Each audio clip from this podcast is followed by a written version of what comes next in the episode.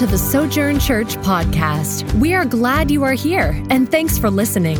As a church, we exist to exalt and enjoy the supremacy of Jesus Christ in all things, equip the saints, and extend the gospel to all people by reproducing disciples and churches for the glory of God. More information about the life and mission of Sojourn Church can be found at Sojourn Tulsa dot org. That's S O J O U R N, Tulsa dot org. This week we're going to look at generosity and discipleship, that, that we value generosity and discipleship.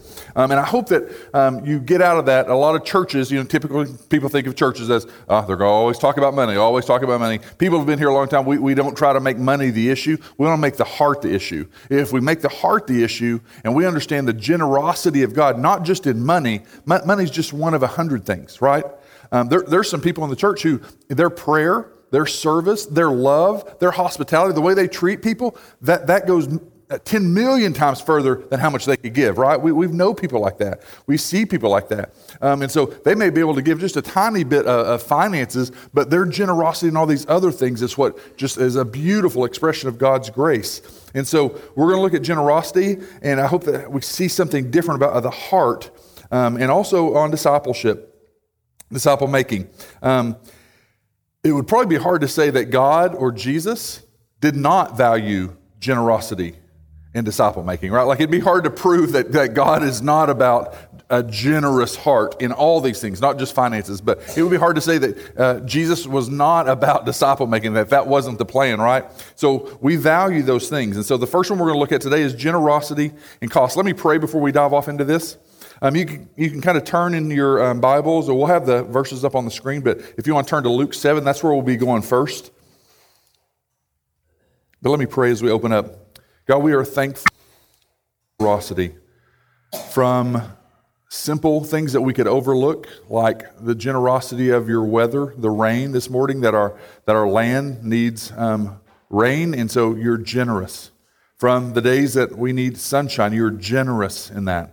Um, from the way that uh, you're generous in our relationships around us, generous in, in what you've um, brought us through sometimes that we overlook so easily. You're generous in your love and your grace, and that you are trying to form and conform a people. There's a formation of people that is discipleship. And so that, that's a, a way of walking with Jesus. Um, a disciple is just a learner of the way of Jesus. And so we want to be um valuing those things. We want to value what you value. And so we ask for you to give us grace this morning to hear, um, to, to maybe even set aside, Lord, um, our, our uh, previous views, whether that's on disciple making or whether that's on uh, generosity being only about money, to where we want to hear from your Spirit.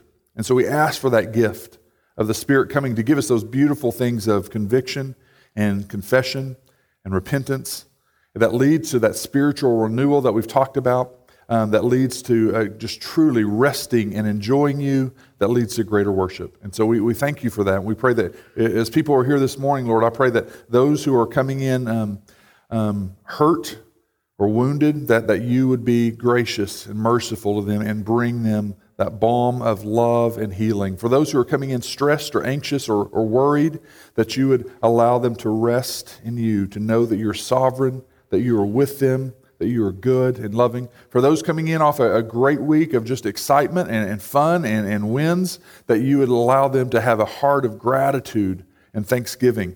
And for those coming in just full of sin, um, full of um, things that they know um, are so far from you, some that maybe have never been a true child of God, as we just sang, that you would call them to yourself, that you remind them that, that no matter how far they've gone, that no matter the, the, the depth of their sin, that, that your love and your grace and your mercy and forgiveness is greater. And so we pray that the Spirit would do that work as we enter into this time. We pray that you would form us in this identity and see an opportunity um, for us to live out this type of Christianity. In your name we pray, amen. So looking at um, that generosity, the first one uh, that we'll look at today, the, the third one of our values, um, we grow in generosity and understand cost in following Jesus. So um, one of the things, as we, you've probably seen, um, I'm sure you spend lots of hours each week on the website, the church website, and, uh, doing that. That's a lot of good good time that you spend there. And so um, in that, one of the things that you don't see a lot of church websites speaking about is, is cost. Like it's all about, you know, it's uh, every, every picture is the first picture. It's the hands raised and the cool screen and the cool stage and the cool light, and, and that's coming. I mean, it's, it, we're going to have that, and I know it'll be life changing for you, right? So we'll get the we'll get the lights up, but that that's the first picture, and there's nothing wrong with that. that I love that. That's fine. And so, um, you know, you don't sell um, Disney World by uh, taking a picture of a sidewalk, do you? You sell a picture of Disney World of kids having a great time in the castle and the beautiful sky. So that, that's fine. But but you what you don't see. If we're not careful, what happens in those views of, of what is the church or what is our church offering, um, what you don't see is that our church is offering, hey, this is going to be costly. People in our church are going to hurt your feelings and sin against you. You're going to get your feelings hurt. We're going to ask for you to sacrifice and give more. Like that's not... That doesn't sell real well, does it? Like you don't see a lot of websites about that. And so, but what what was Jesus very clear about? If you're going to come after me, here's what that's going to look like. I wonder if Jesus would be even welcomed into the leadership of some churches in our day. And so um, we want to be a place where um, we truly are, are seeing Jesus work in the different churches around us. Not, not just our church. It may be Spirit Life Church right down the street that just has revival and God brings in tons of people. And we stay at fifty, sixty, seventy people and they go to twelve hundred. But we're sitting there watching God work powerfully, right? So we want to pray for that, not not for Sojourn's sake, um, not for us to be well-known, but, but for the, the glory of God to be well-known, that his generous grace would pour out on this area, on our particular area, and then that would reach to the ends of the earth. And so uh, when you talk about generosity and this cost in following Jesus, you have to have some things present. So if, remember the first two I brought out. If we say we value fill in the blank, so generosity, if we say we value generosity, then X, Y, and Z would probably have to be present also to produce that. So what would have to be present? Probably if you say you value generosity, not just finances, then mercy would have to be present. Um, compassion would have to be present. Grace, understanding the human condition, seeing someone and, and understanding that their path and their story looks nothing like my family of origin. Their story is nothing like maybe the safety and security that you grew up in. Or, man, that my story and the things that you went through is nothing like maybe the safety and security that they grew up in. And if we're not careful, we're, we're, we're frustrated and we despise them because they seemingly had it so easy or had it so good. Or um, someone that, that had a different past, and I go, man, I just I just don't want to be around that. My whole life I've been working to get further away from that type of stuff instead of going, no, I, I'm all right right in the middle of that. And I can earn whatever, I can drive whatever, I can live in whatever house, and I'm not afraid of, my identity says that, I'm af- not afraid of being around people of all different stories and backgrounds. And so the grace, mercy, compassion, understanding the human condition. Am I a person who's understood grace, who keeps growing in understanding grace? Um, or are you a person who in the church, the church you went to, we understand grace, here, here it means unearned favor. Grace is just unearned favor. And that's talking about at salvation point. You got salvation, that was grace, unearned favor. I've got it now. Tuck it in my pocket. I know the, I know it, the, the list on the wall. Or is grace that means you're growing in? So you see people that disagree with you, who are very different from you. And like it takes grace to be around them, right? Family members, different views, um, different stances. To have grace to be able to be around them and to, to, to still interact with them. Um, so am I a person who's deeply understood mercy, who lives appreciating mercy and grace? Or do things reveal I lack a merciful attitude? Is there chances that things that happen that reveal that I lack a very merciful attitude? So let's look at Luke seven here. This is this famous story, um, starting in verse thirty-six. One of the Pharisees asked Jesus to eat with him, and he went into the Pharisee's house and took his place at the table. And behold, a woman of the city. And so that, that a woman of the city was very clear that in, in those in the Greek, it kind of comes across, there's only a few places that's mentioned that she was probably a prostitute. Um, she, the way she dressed, the way she looked, um, everyone knew her. Simon, the guy, this this Pharisee, this is not Simon Peter, by the way. Uh, this is Simon, just the Pharisee. Um, he knew her. He knew who she was. He knew her background. He, he knew, and, and so that's what that's talking about. Behold, a woman of the city who was a sinner. When she learned that he was, when Jesus was reclining at the table at the Pharisee's house, she brought an alabaster flask of ointment. And standing behind him at his feet, weeping, she began to wet his feet with her tears and wiped them with the hair of her head and kissed his feet and anointed them with the anointment. Now, have you ever been in that situation where someone is just groveling in brokenness? And so it's it's awkward. Like, you talk about running your your uh, dinner party, right? Like, oh gosh, honey, honey, I, I think a prostitute just walked in. Oh, oh gosh, she's crying and weeping. She's pouring, now she's broken this little vase of, of ointment and she's rubbing. Oh, he's holy and she's unholy. Oh my gosh, honey. Like, why why didn't you have someone at the door? And yet God says, I want this included in my story. I want this this story included in my scriptures.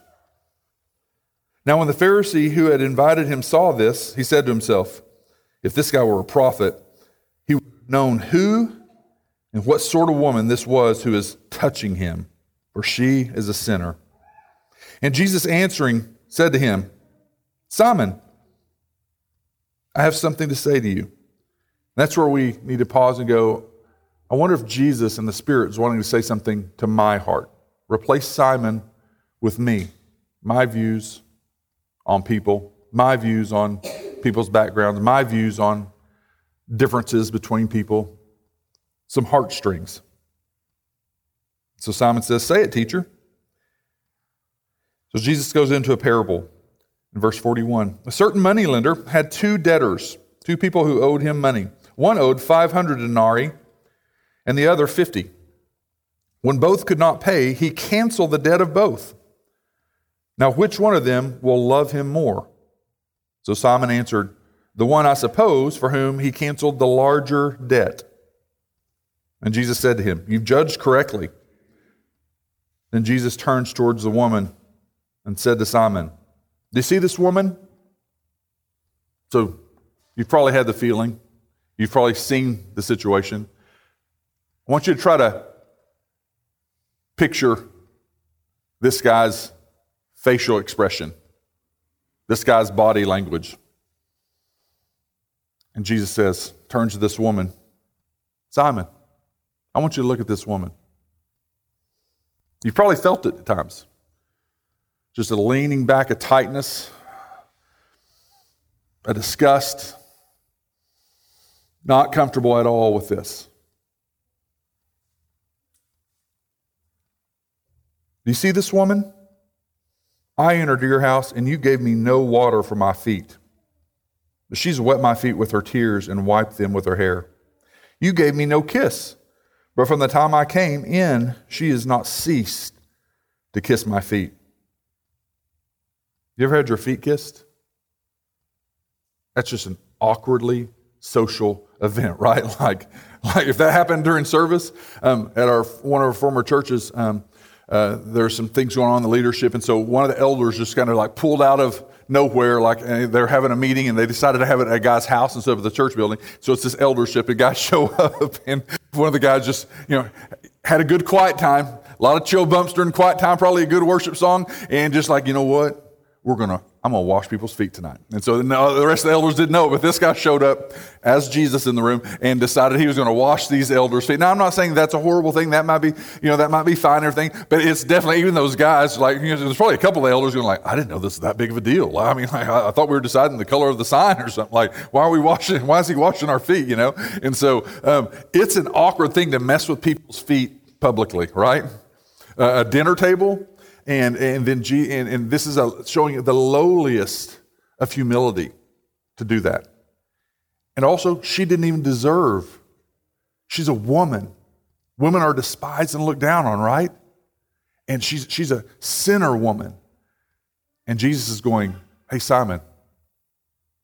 Hey, Sankey, you could learn something from this woman. That's humbling. I want you to learn something from this woman.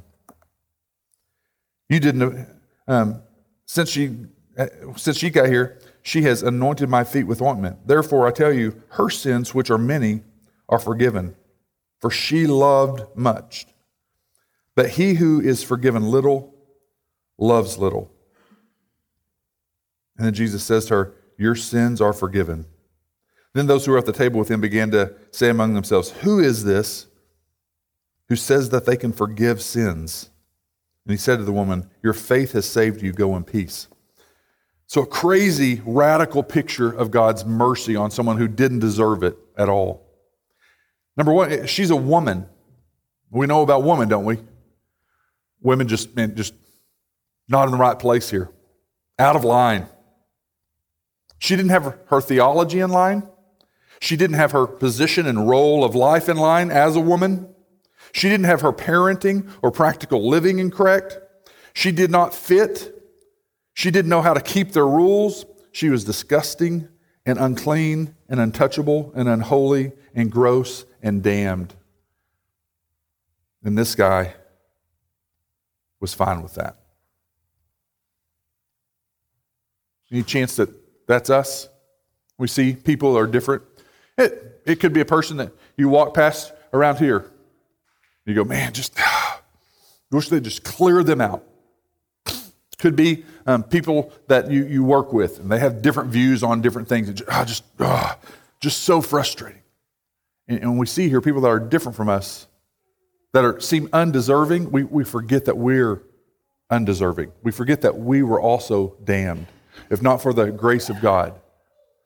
And so God has a, a lesson to learn from this woman of generosity of his grace and mercy pouring out here. This picture of radical generosity. Um, Jesus is generous with grace, mercy, compassion to the disgusting and undeserving.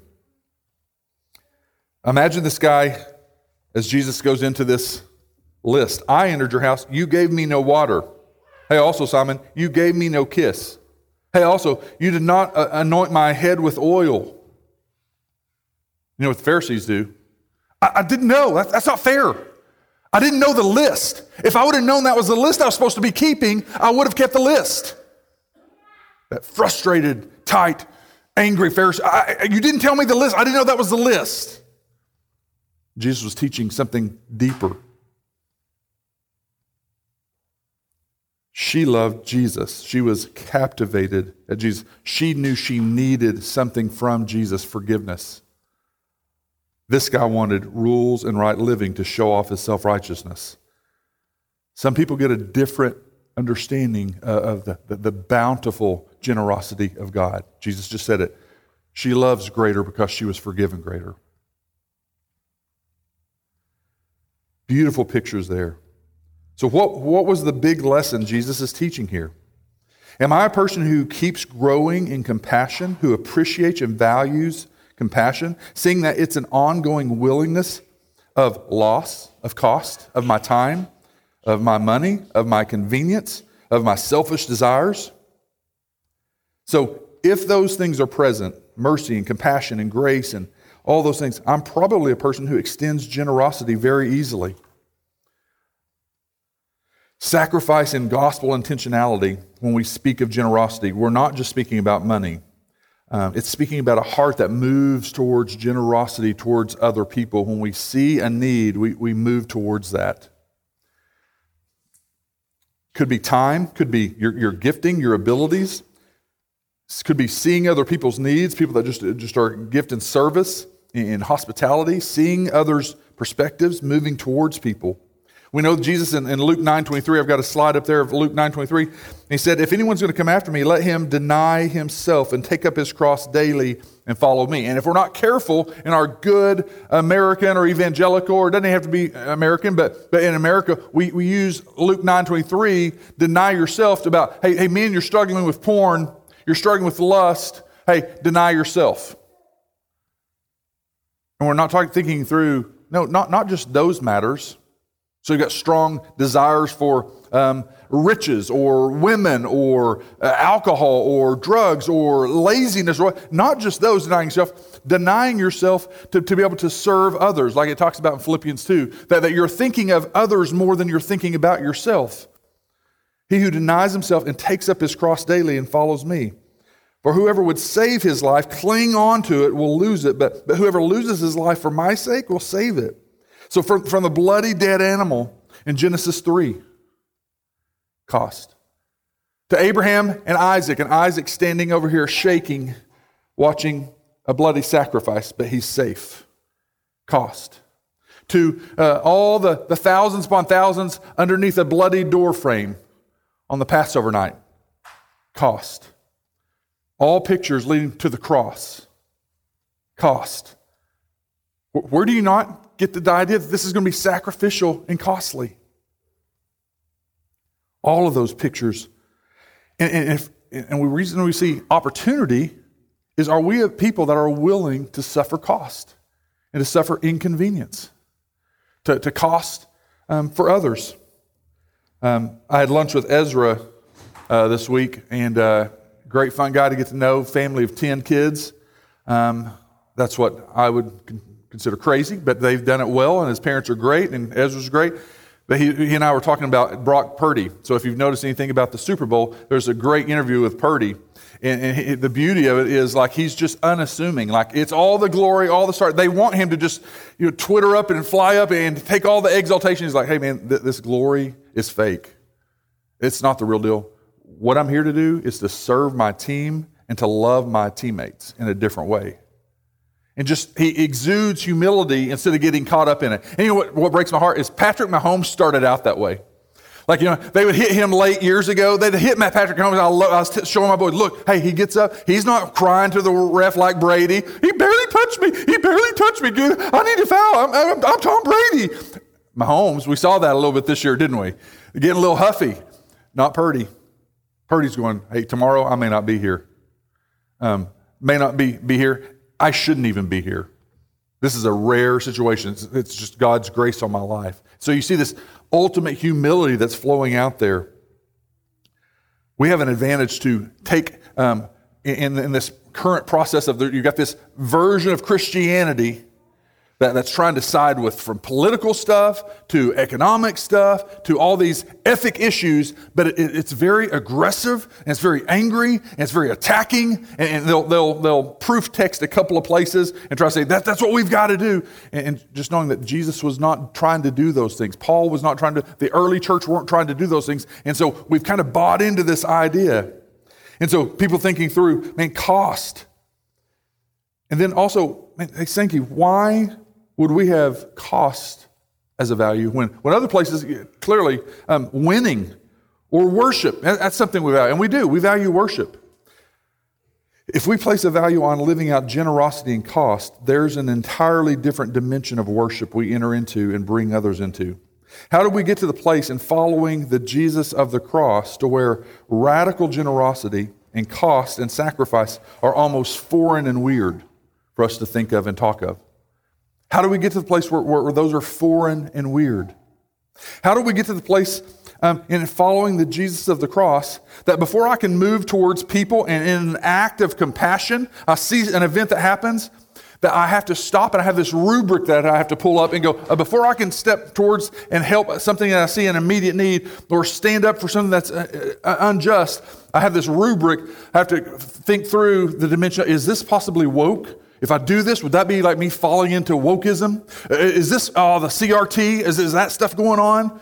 Uh, is there something going on here that, that they're just being a victim? Uh, I need to, I need to probe this rubric before I would act in generosity and mercy and grace. Because I'm theologically right. And thankful Jesus and his disciples didn't have enough blogs and um, things like that.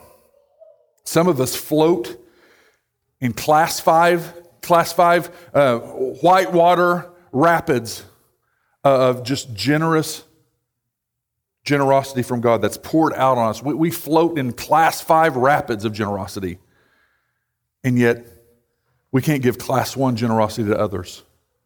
And so those are those are difficult things. And so, and again, when I do these things, I'm reading big swaths about the American church. I'm reading about in, in other cities and other places, and big swaths about, and, and, and when I bring up those things, I'm also, not only that, but I'm a four on the Enneagram, and so that I, I, I go to depths of feeling and thinking through and dreaming about beauty and justice and love and mercy. Th- those things just kind of naturally flow. And so if you're uh, not wired that way, then it, then it, it's like, man, this this seems like it's always so so difficult. And I, I'm I'm more of a person that just wants kind of, here, give me the steps, just give me the steps. Just know that, that God can use those together. And so to, to paint this picture, almost like a garden walking through the, hey, here, here's this garden that we should be like. Notice this shrub. Well, I don't like shrubs. I like stone statues. Well, it's going to have shrubs. It's it's beautiful. And we're going to have some stone statues also, but there's some other things in the garden that are beautiful also. And so, remember we talked about the trellis and the vine, this living organism that's growing and living. And so, this is talking about compassion and, and generosity and those type of things. It's talking about those things that the, the vine is, is pouring through us. We have to have those other structures there also, but the, the living fruit of that should be, this is what people experience from us. This is the environments that we're creating. Um, do you see the difference in the cultural Christianity that, that's been going on for the last four, five, six, seven, eight, nine, ten years? There's just been a change. And we have an opportunity to be, be different in that. Do you see the difference if I were to use generosity to just get you to give more money versus what Jesus calls us to? It, it's much harder than just giving money. We all know that. We all know that. Romans twelve, I have a slide up there of this. Romans twelve, nine through thirteen, this some marks of the true church. Um, let love be genuine.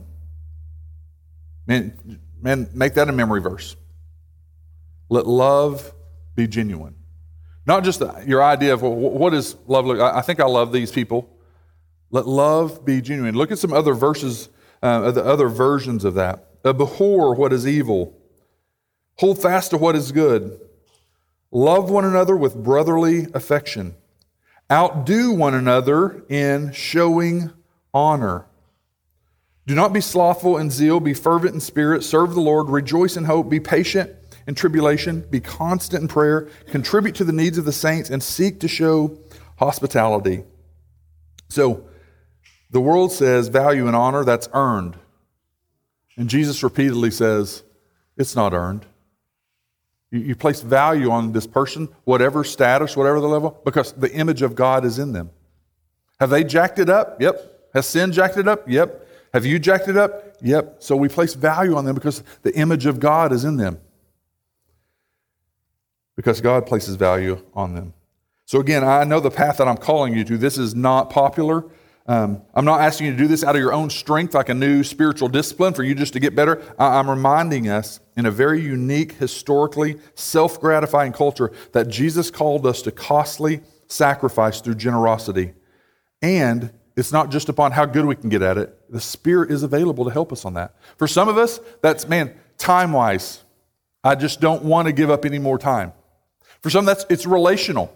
I, I, I like my just I, I've got you know I've got my own family and that that's enough. I just like you know and I'll, I have to deal with people every once in a while, but I, I need to open up to where I'm in some relationships. For some, is is it's serving and some of the abilities that you have. Like we're a small church, so there's abilities that could help out in different ways, right? Um, um, different things that people are serving. It thrilled my heart to walk up the stairs. I was going to talk to Matt upstairs and just to hear he prayed and he prayed a long time.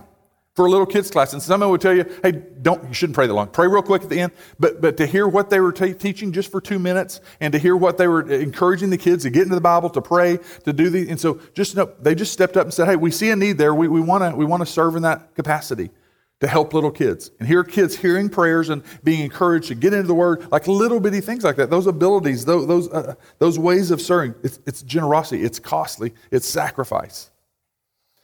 And I think that we, as kind of a unique people, I think that that's why you're at an ugly-looking place, um, looking at a very glamorous lead pastor, but but still, um, it's an ugly place. It's, it's an ugly, rough position. It's a, a, a ugly building, but you're buying into that. You're going, I want more of that. And so I think that we can do that. So that's generosity. On discipleship, multiplication, it says we multiply disciples, gospel communities, and churches. So if we say that we value discipleship, then X Y Z would probably have to be present, wouldn't they? So love for people, image of God. You have a view of when you see someone that you think the image of God in man. The reason they're so broken, that, that should, instead of like, oh, that disgusts me or they're different or I want to keep away from them, is when I see them, I go, oh, the image of God. Man, um, that is a picture of brokenness, and it reminds me of the need for God's God's re- restoration. That reminds me of a need for God's redemption. Not, oh, I separate from those type people. Um, you see the image of God there. There's value and honor placed on people, even when they're doing things that you completely think is abhorrible. Um, things that you think are completely um, disgusting, and you can still place value and honor on the person. There's this humility there. There's this reminder that, that you've been given much grace. There's this relational belonging. It's an outward orientedness. Matthew twenty-eight, I'm not going to spend a lot of time. We've spent tons of time on Matthew twenty-eight, the Great Commission. And so he said um, in, in verse seventeen there, and when they saw him, they worshiped him, but some doubted. And so that, just think about this. That's not just like, oh, I, necessarily I don't think he was the Son of God because he's or, or, or arose from the grave, right? And so it's not, I doubt that he was the Son of God, or I doubt this. Probably some of it was, I don't know. I don't know what this will cost me. I don't know what this, I've heard te- Jesus teach some pretty specific things about cost, sacrifice. I've seen him, the way he treated people. I don't know that I can do that. He goes on to say, and, and we're going to make disciples of all nations. People that you just saw kill me, enemies. People you despise or you're fearful of. People you've been taught your whole life in church that are bad, bad people, stay away. He says, you're going to be baptizing them in the name of the Father and the Son and the Holy Spirit and teaching them, spending time with them, sacrificing time with them, discipling them to observe all that I've commanded you.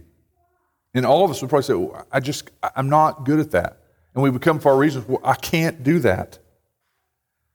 And to be honest, I, I kind of don't like those people. I kind of despise some of those people. That's crazy. And Jesus didn't end there. Jesus said, I know. I know how you feel. I know. See my hands. See my feet. I know what you feel like. Behold, I'm with you always. I can give you my heart when you don't feel like doing that. I can give you my mercy and compassion when you don't feel like doing that. Philippians two, the type of relations and care that we should have. If there's any encouragement in Christ, any comfort from love, any participate in the Spirit. So if, if, if God has done any work in you, if you've seen the change that God's brought in the transformation into Christ, if you've been comforted in all different levels of the love that God has had for you, any participant in the Spirit that is He's doing that work in your life, any affection and sympathy, complete my joy by being of the same mind, having the same love, being in full accord and of one mind. Do nothing from selfish ambition or conceit, but in humility count others more significant than yourselves. Let each of you look not only to his own interests, but also to the interests of others. That is crazy costly. So think through discipleship. What, what is, does that Philippians two? Maybe that's a, a memorization area for you to go, man, how can I look at that and see, am I doing that? Am I sacrificing in that way? And so, so what does discipleship look like for you? Do you think through when you think of discipleship as a, a meeting uh, that you're going to weekly, maybe one or two people, another person through a book study? Maybe it's a men's group or a women's group meeting together for accountability. Maybe it's teaching a kids class. Maybe it's discipling some teens. Uh, the, all those things are needed. Those things are good. Maybe it's three or four guys and girls working through a book on either how to study the Bible or historical theology or systematic theology, biblical theology. Maybe it's specific study over a sin area, a growth area that's needed. Those are all good things, and, and we should be doing those things. But what if for others, this is what is needed? In Micah six eight, he has told you, man, what is good. And what does the Lord require of you? But to do justice, to love kindness, and to walk humbly with your God. Memory verse? To do justice. I would, but I read some really good pastor and they told me don't ever start helping those people because they could be just playing the victim card. I would though. You, you know I have the good heart, but I've been taught those are pathetic people. do justice, love kindness, walk humbly with your God. Another one in Matthew nine. On hearing this, Jesus said, "It is not the healthy who need a doctor, but the sick. But go and learn what this means. I desire mercy, not sacrifice. For I have not come to call the righteous, but sinners. I desire mercy for you, not sacrifice." And Jesus isn't saying, "I need your mercy. I desire for you to show mercy to me instead of sacrifice." He's saying, you flipped it. You think that doing these acts and doing these deeds and, and trying to keep all these little ethical lists and things from, from the Old Testament law, that that was going to do it. That's what he's confronting them with. And, and I'm telling you that there are people right in front of you that need mercy, and I've come to be a merciful God, and you're rejecting that. You don't like that part of it, but, but you'd love for me to give you more sacrificial lists that you could go through. I want your heart to treasure the mercy that I gave you, to act out of that, not just your own ethical lists. And man, we can get in some fights and places on just the ethics of our day. And Jesus is going, man, I'm not seeing a lot of mercy. I'm not seeing a lot of concern for justice. I'm not seeing a lot of concern for um, this type of heart and humility. So again, we, we see this is very, very tough and costly. These are not, hey, here's three ways that our church is going to grow this year. One, two, three. We're going to hit those apartments. We're going to hit that school. And we're going to go out and pass out ten thousand flyers, right? One, two, three. You ready to go do that on a rainy Saturday? Let's go. Two hours, ten to twelve. And those are, those are not bad things. I hope we can do some of those things. This is tough. This is costly. This is sacrificial. So love. We love God and others. Looking at those four values. Community and belonging. We belong in communities of grace and relationships of care. Generosity and cost. We grow in generosity and we understand cost in following Jesus. Discipleship, multiplication. We multiply disciples in gospel communities and churches. Are there one to two people that you're getting with consistently, trying to disciple? Beyond your kids, maybe. Try to do it without loving them and it will fail. Try to perform it without vulnerability and trust and authenticity, it will fail. Try to perform it without true, heartfelt community and belonging, and it will fail. It will be simply an information transaction, an information dump, not a body, a family connected and caring. So it's costly, it's sacrificial. But if it catches and it happens, watch out, because it's a completely different place. And again, I've said it other places before, if those things start happening happening, and people start getting connected in that way, you don't start bragging about it or trying to show off that. You, you just, shh, just let God, let the Spirit. Don't get in the way of what God's trying to do. You don't want to try to take, take glory for it. You don't want to take the credit for it. You just get out of the way and let God work powerfully. It's not every person picking ten people to go and share the gospel with and get them saved this week. It, maybe it's just one or two people this year that you go, I, I'm going to make room and make space for and time for them.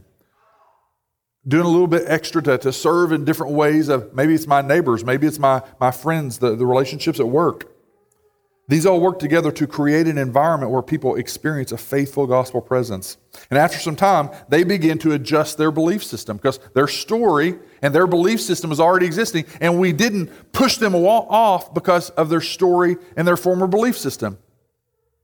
We, we go, hey, I've got, I've got room for you at the table, because my father had room for me at his table, and he welcomed me back. And in a year's time, they get transformed.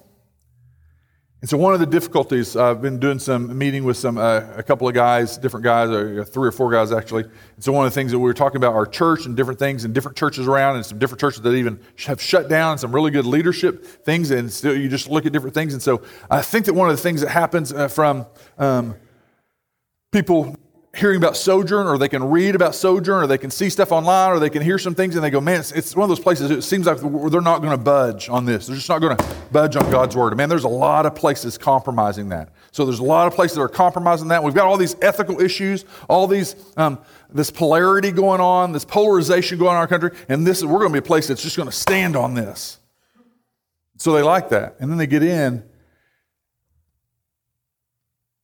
and it's like, I thought we were going to be the hardliners. I thought we were going to be the hardliners. I thought we were going to be the ones that were telling them how it is and telling those sinners how pitiful they I thought we were going to be the hardliners. We're going to stick up for these things. That just wasn't how Jesus was doing it. It wasn't how Paul built the church. It wasn't how the New Testament church and the disciples were doing it. I think Jesus revealed and taught and labored so lovingly, so gracefully, and yet confrontingly that there is a way in which we treat others and a way in which we hold to truth that makes it not only still truthful and not compromising truth, but it is a loving, welcoming place. It's a way of understanding the heart of God, who God is, who Christ is, what holy God did in coming after someone like me, and shows up in a way in which we hold to biblical standards. I know I hear, I, I get mocked for the vision I paint of graciousness. I know I, I get mocked and scorned and, and laughed at for the slippery, being the slippery slope guy, talking about grace and mercy and trying to be loving to those people. I, I get mocked by it and uh, looked at that way for comprom- seen as compromising God's standard, as I'm trying to paint a, a vivid picture of Christianity, not defined merely by law, but but got by God's intent of the beauty of what the law leads to, mercy and compassion and grace and love and peace. And in our day, in our time, that's not firm enough. Your message of grace sounds nice, but what this world needs today, we need holding people to tighter standards. My standards, the, the white fences that I, I've decided this is the standard. So that's the confusing thing about Sojourn. That's the confusing thing about me probably is, so I'm not going to budge on the things, the, the fundamentals. We're not going to budge on those things. But there's a way that we can be a loving fragrance, a loving offering, a sacrifice where we're, we're loving people in grace and mercy and compassion and not being just, just the, the fist-pumping, pounding people that, that, that is characterizing the evangelical world today. So, in closing walkaways concerning our generosity and cost, what would the Spirit be saying to you? Generosity, your time, your treatment of people, your compassion, your mercy. Are you generous with time and presence and, and compassion and mercy and grace? Or are you suspicious until people get their life together?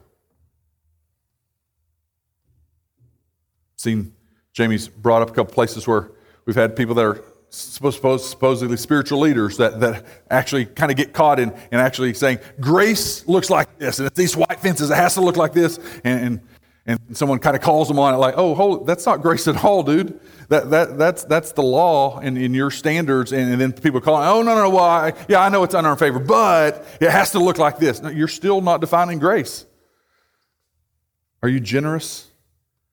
Or are you suspicious until people get their life together? Concerning discipleship, or who are you investing in? Is that more of a list of information to learn? A list of subcultural standards? Here, here's what it has to look like? Or a loving, life-giving place enjoying the diversity of God's creativity? They're different. And again, so when I say different or diversity, I don't mean they can go and live how they want to live. Or we're going to have a, a church that has um, people that are not believers in membership? Not at all. Or that people have lifestyles that, that, that are completely anti- antithetical to biblical? Not at all. But we want to approach those things in manners. And, and I think that we've got a track record. A lot of people here have a track record of doing that over long periods of time. So that's a beautiful thing. But we have this, this upcoming opportunity to, to, to be different in that. And not different for our sake, but to truly be a place that's known for that type of compassion. And I know these things are all extremely difficult. And most people want just more, tell me what to do, give me the next step, give me the next list. And these are, go sit and ask the Spirit to mess with your heart. There's something beautiful that can come out of that. And so that's difficult. Is that what you're investing in? This life-giving place of diversity of God's creativity? So let me pray for us, and then uh, Brad will lead us in a song, and then um, um, we'll do the Lord's Supper. Father, we do come to you, and you confront us in our best ethical and moral lists, just like with Prodigal God um, in Luke fifteen, that um, whether we're the younger brother, whether we're the older brother, we need you, Father. We need the Spirit correcting us and t- teaching us, showing us little areas of our lives that we have, we have sectioned off as don't touch. We need little sections of our lives, Lord.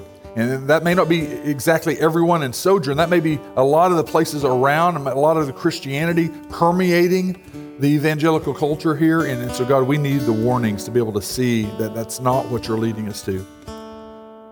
So we want to be a people of generosity because of your generosity towards us. And we want to be a people of discipling people towards the true Jesus, not a list of Christian subcultures.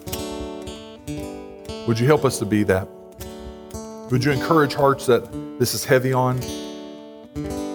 Would you bring joy to hearts that are truly living this out in a beautiful um, environment? You give us ideas of people around our lives that need this, that are that are walking on their own in loneliness, fear, skepticism, and depression, and anxiety, and busyness. Help us to have the compassion for them. We pray that you'd uh, do this work in our body, do this work in our own personal hearts for your glory and for the good of others. In your name we pray. Amen.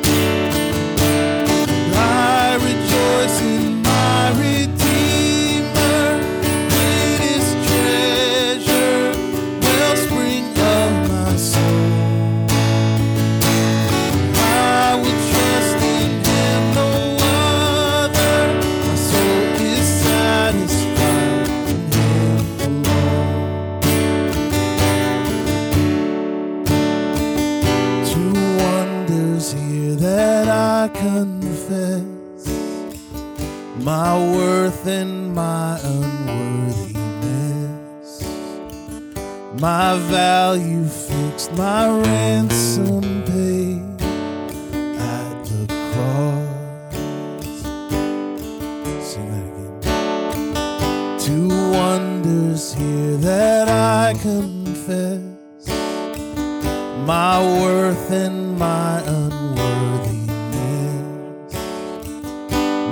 value fixed, my ransom paid.